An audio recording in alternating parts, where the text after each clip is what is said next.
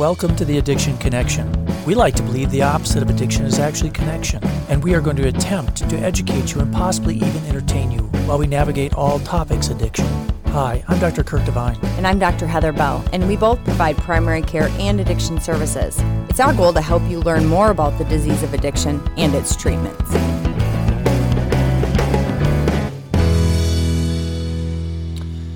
Uh, we're back. I never know who's going to say welcome back or anything like that first. yeah, so today, Number 86. number 86. You can never remember that part. no. No. And so what we're doing, uh, we're trying to occasionally do some different podcasts that might be useful for people studying for their addiction boards. And this is one of those things that's on the addiction board. Yeah, it's they tell you multiple times within your board review class that you go to, which is what we did because we didn't do a fellowship, of course, that you can't just know opioids and pass. And we were kind of hoping that was the case, but just kidding. It wasn't. It wasn't. So, gambling disorder is, I'm sure you say it in here, is the only behavioral, Currently. Yeah. currently the only behavioral official DSM 5 addiction recognized. Yes. And it is. It's uh, it's interesting thing uh, as well. I think that uh, you know many of us may know people who have families where they've had somebody with pretty significant gambling issues where they've lost uh, much of their income and houses and cars, and I certainly do. And uh, so this I is a, a real is, thing. I think this is harder in a way to notice early on, like when you can actually make Well- a, good intervention before it's like I've already lost my house and my car and everything. Yeah, it's interesting because, and I can't remember if this is really in any of this part of the the conversation, but about only about ten percent or less of people with issues with gambling actually seek help. Right. and and I think it's kind of one of those family secrets often. So, But do the families even understand it or know about it? uh, well, it's often minimized, right? So, It was just on an episode of FBI oh, so because now no, we're going to TV. And it's it was interesting because the the the husband had a horrible gambling issue, but of course the wife had no role in any of their finances, and she had no clue. Yeah. Anyway, so we can start. so it's kind of describing it. Uh, one of the things uh, really is that you have to have kind of this persistent and reoccurrent kind of maladaptive pattern of gambling, right? So you're, it, and that has to be kind of associated with a lot of different things: impaired functioning, much like we see with other addictions, uh, reduced quality of life, uh, bankruptcy, divorce, and occasionally, You're being very dramatic. I know it is dramatic. You, you brought up TV, so now I'm like, it's a TV show, but no, and, and incarceration. It, so it's it's basically the the difference between dependence, like when you're talking about a substance, and addiction and use disorders, is that it now has to negatively impact your life. Yeah. And in fact, in a moment when we run through the criteria, tolerance is one of those things. So um, I think it's really interesting that that this is something that's been reported across all cultures, and uh, really over hundreds and hundreds of years, uh, there's been known that people have this issue. Yeah, 200 years in the medical literature, even. Yeah. Which is crazy because it was one of the most recent past added things to DSM 5 criteria or DSM 5 as a, an addiction. And Well, and I don't, we never, I never learned about this in medical school. And that was, you know, only a handful of years ago. Yeah. But uh, it has criteria, much like all of these different things, and and it's interesting to me how similar they are to, you know, most of the substance use disorders. Uh, really, kind of that first one, the preoccupation with uh, with gambling, and again with substance use disorders, it's preoccupation with a particular substance, right? So need to gamble with increasing amounts. So you start going to the hundred dollar tables instead of the five dollar tables if you're going out into the public casinos. So Yeah. this is like equivalent to the whole tolerance Yeah. thing, needing more and more to achieve the same. the same Euphoria. Yeah, the same euphoria. And, and interestingly, and I I think just like anything else, uh, most of the people who gamble with time kind of have tried to stop. They tried to cut back. It doesn't work. Um, and often, as the fourth one, really, that they feel irritable and restless when they can't do it. So there's that. It's almost that withdrawal kind of. They don't have access to it. And to escape from a mood or a problem, which I happened to have a an Uber Lyft driver the other day that alluded to this exact thing. He had like every family member happened to die within a very short period of time, and he just didn't know how to handle like this problem or to, how to handle his emotional problems. So this became that thing, and also it was a boredom thing, you know, because Gambling. it's an activity. So he was a gambler. He he had a gambling addiction, and he disclosed this to me for whatever reason. People On like to Lyft. tell me things on the Lyft really early in the morning. But yeah, he said, well, one, I mean, it does. It, it's an activity. You know, you can spend hours and hours at a casino, and you're like entertaining. It's kind of like going to a movie with twenty bucks, but you got to know when to stop. Hmm. And he obviously was struggling with that part. Yeah. Six criteria chasing the losses. Uh, we see a lot of that where people down on their luck and they they try and get a little bit more money to just win Oh, it if I back. just add twenty more, I'll get it back. yep. So lies to your family and friends about the losses or to the extent of gambling. So this is the whole in denial slash lying, like the TV show. Yep. Yeah. Thank God we got FBI shows. Mm-hmm. Um, and and the the eighth uh, criteria actually putting job and education in jeopardy, and I think that's uh, again much like the other substance use disorders where uh, there's job issues, there's uh, issues with uh, doing the normal activities that you normally would do. Uh, you don't. You don't get there. Right. And I wonder if this last one really kind of ties into some of the other things like incarceration is that you need other people to help pay your debt. And so do you start getting into some illegal activities to help pay your debt? Yeah, that's interesting. So and you can't blame this all on a manic episode. Yeah, and that's the interesting thing is that you have to be very careful with somebody who uh, is concerned that they may have a gambling disorder because if they're bipolar, uh, and I I have had patients who, when they're bipolar, they do things like this. They may not gamble, but they buy or they do things untreated. Yeah, I had one guy who always bought a cabin, uh, all kinds of things when he was manic that he couldn't pay for. Okay, so behavioral addiction still is very controversial, which is why this still remains currently the only one. Um, but there is obviously just going through that criteria is so many links to substance use disorders. Yeah. And it's interesting if you look back uh, at what they did with gambling back in DSM 4, it was still considered an impulse control disorder, not specified. So it, it made that shift during DSM 5 to a substance related and addictive disorder. So I think that's really important thing to remember is this previously had been an impulse control. So There you go. And it, it just a total aside, the DSM 5 criteria also took out use and abuse. use It- and abuse. It's just yep.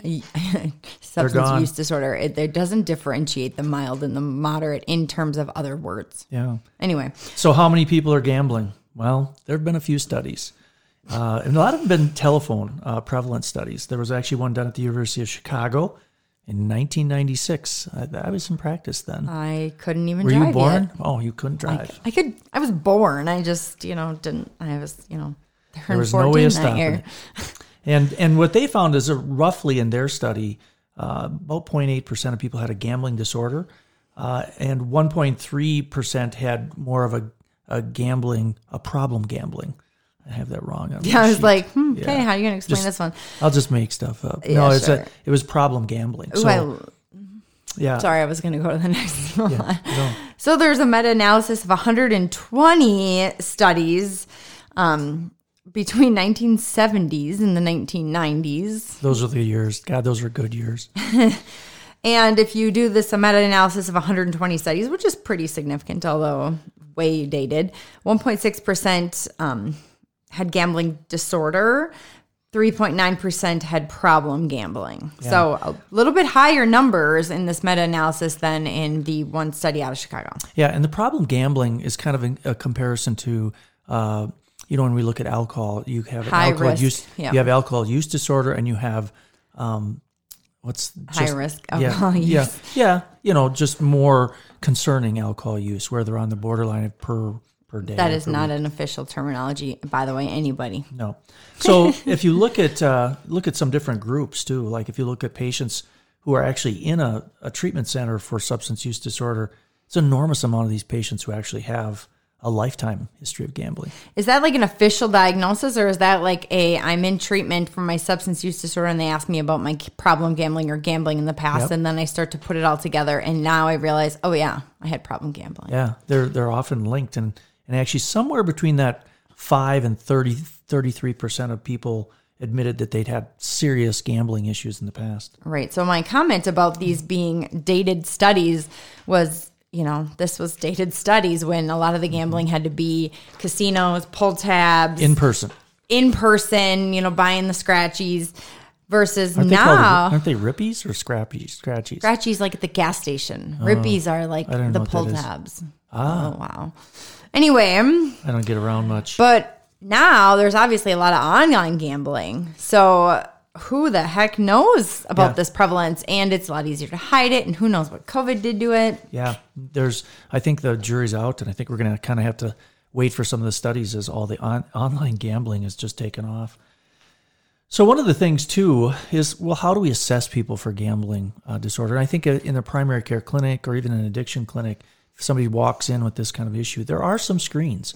Uh, and probably the most well-known one is is called the SOGS, S-O-G-S, which is uh, the Self Oaks Gambling Screening. And it's South Oaks. yeah, and it's actually Oaks based on the DSM three criteria, so it's a little bit older, um, but still probably pretty applicable. So I Google think that. Yeah, I think there's you know, and there's a couple other different types of screens, but there's I don't think that there's any that have been you know significantly widely used. Uh, so I think that's something that uh, there's still got a lot of work to do. So So, overall characteristics, things you might see, trends with people with gambling issues, typically starts in adolescents, young adults, more in males. You have the typical cycle of abstinence and relapse, just like you would for any other substance use disorder.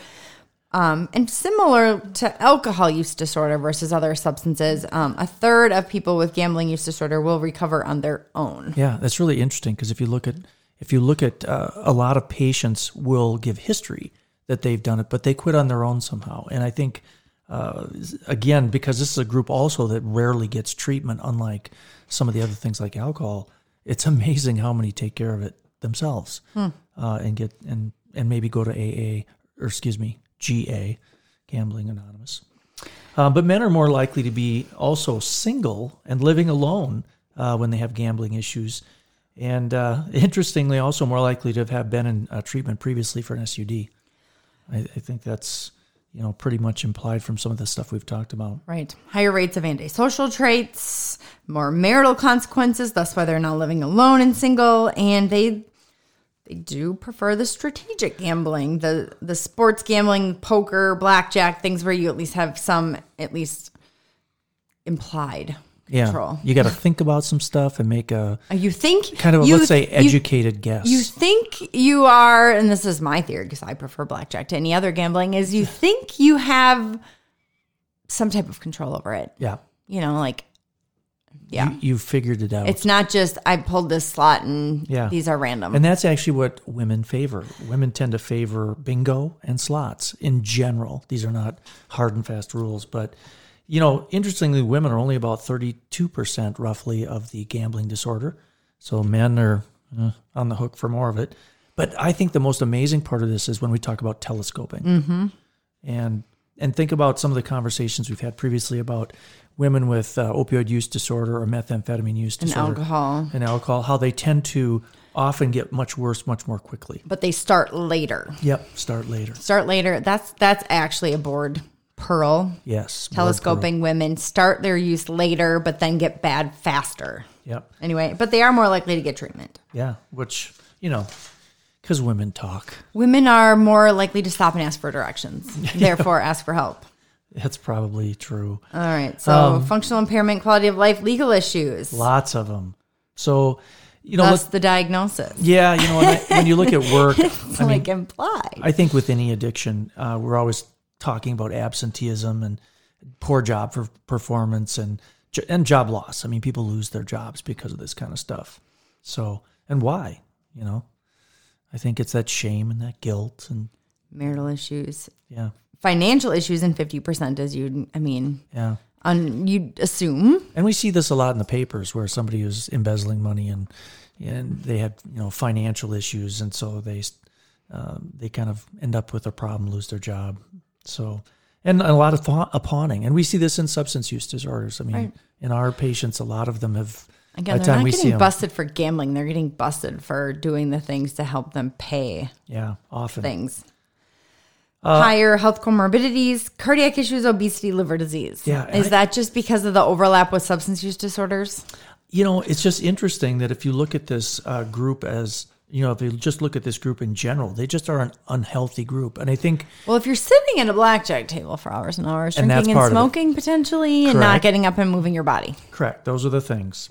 Uh, and so, you know, typically they're not active people. Typically they're, um, But you could say video gaming, which is coming down the pipeline, maybe potentially as far as being on the DSM 5 or maybe the 6. Higher cardiac issues, obesity, liver disease, because they're sitting around. yep, not doing enough. They have very strong thumbs. And of course, yeah, they got thumbs that are just you know look like Arnold Schwarzenegger's thumbs. But uh, but yeah, a lot of psychiatric issues as well. Uh, comorbidity, much like we see with other SUDs, depression. Uh, Forty-eight percent, high. yeah, forty-eight percent uh, cons- with concerns about suicidality, and so they think about it a lot.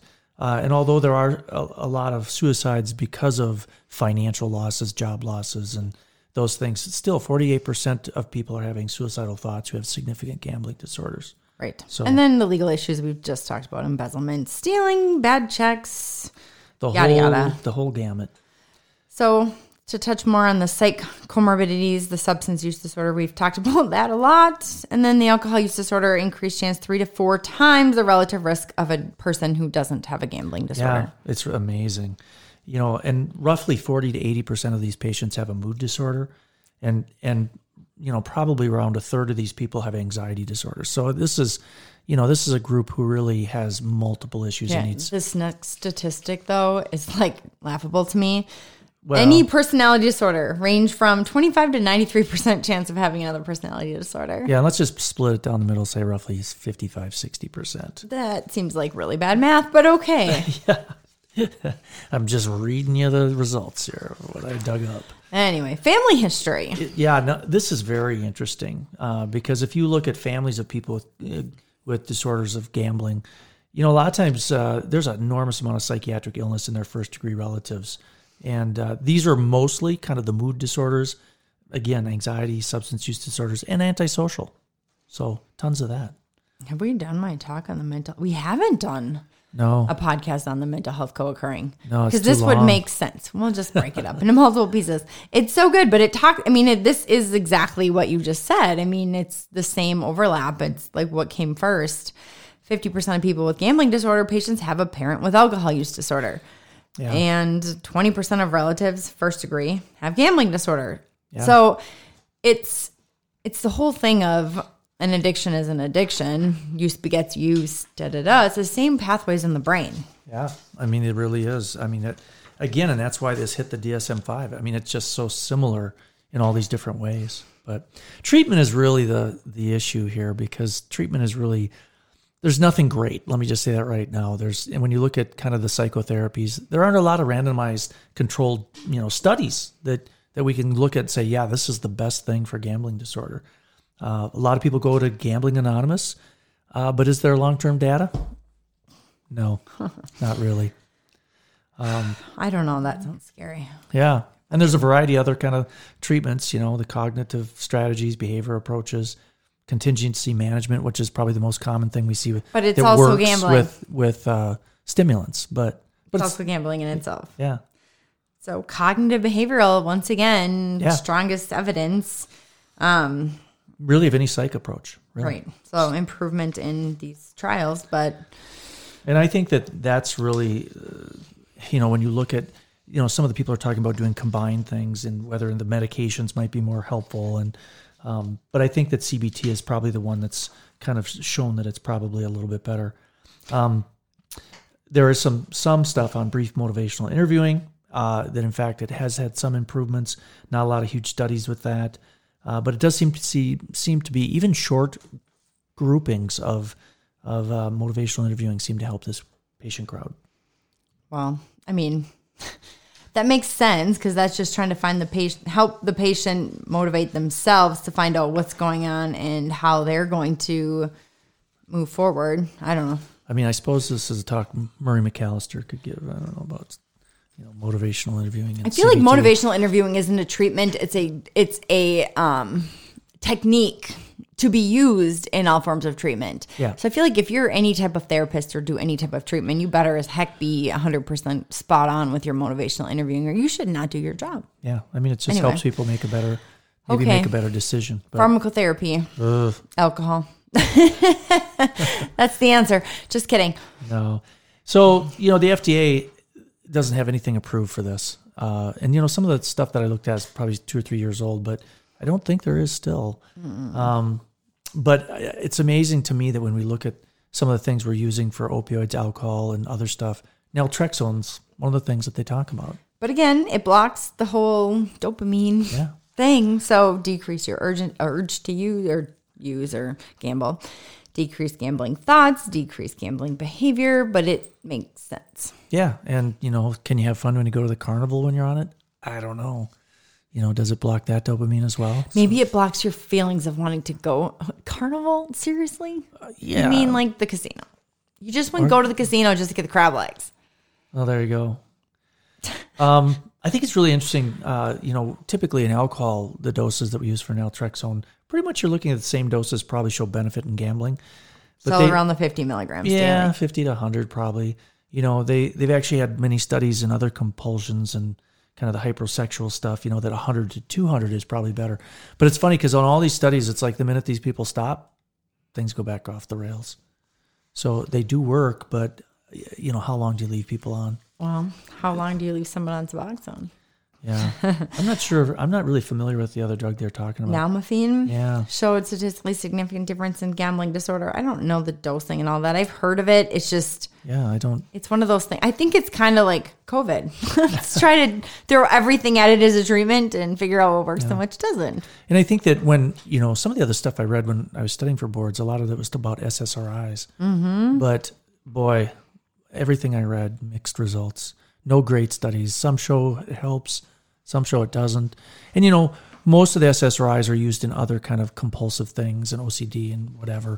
But uh, treatment, uh, I don't know, still being investigated.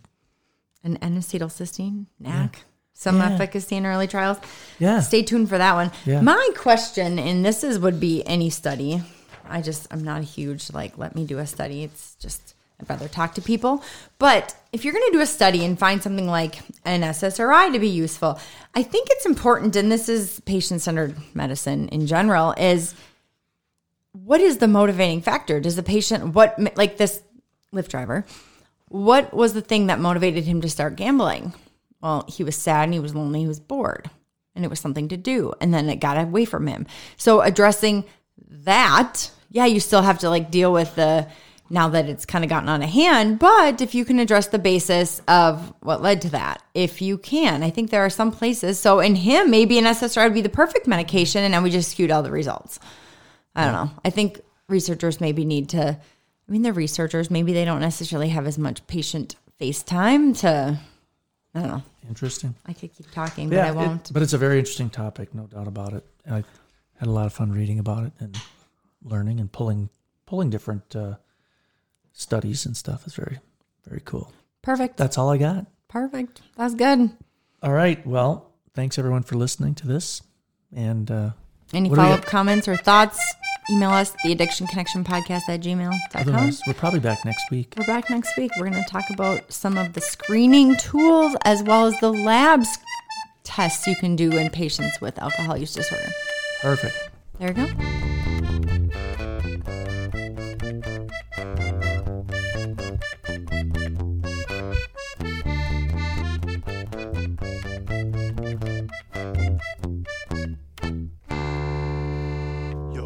Older than you've ever been, and now you're even older, and now you're even older, and now you're even older. You're older than you've ever been, and now you're even older, and now you're older still.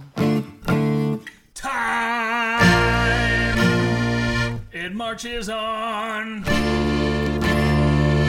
And time is still marching on. Soon be at an end, and now it's even sooner, and now it's even sooner, and now it's even sooner. This day will soon be at an end, and now it's even sooner, and now it's sooner still.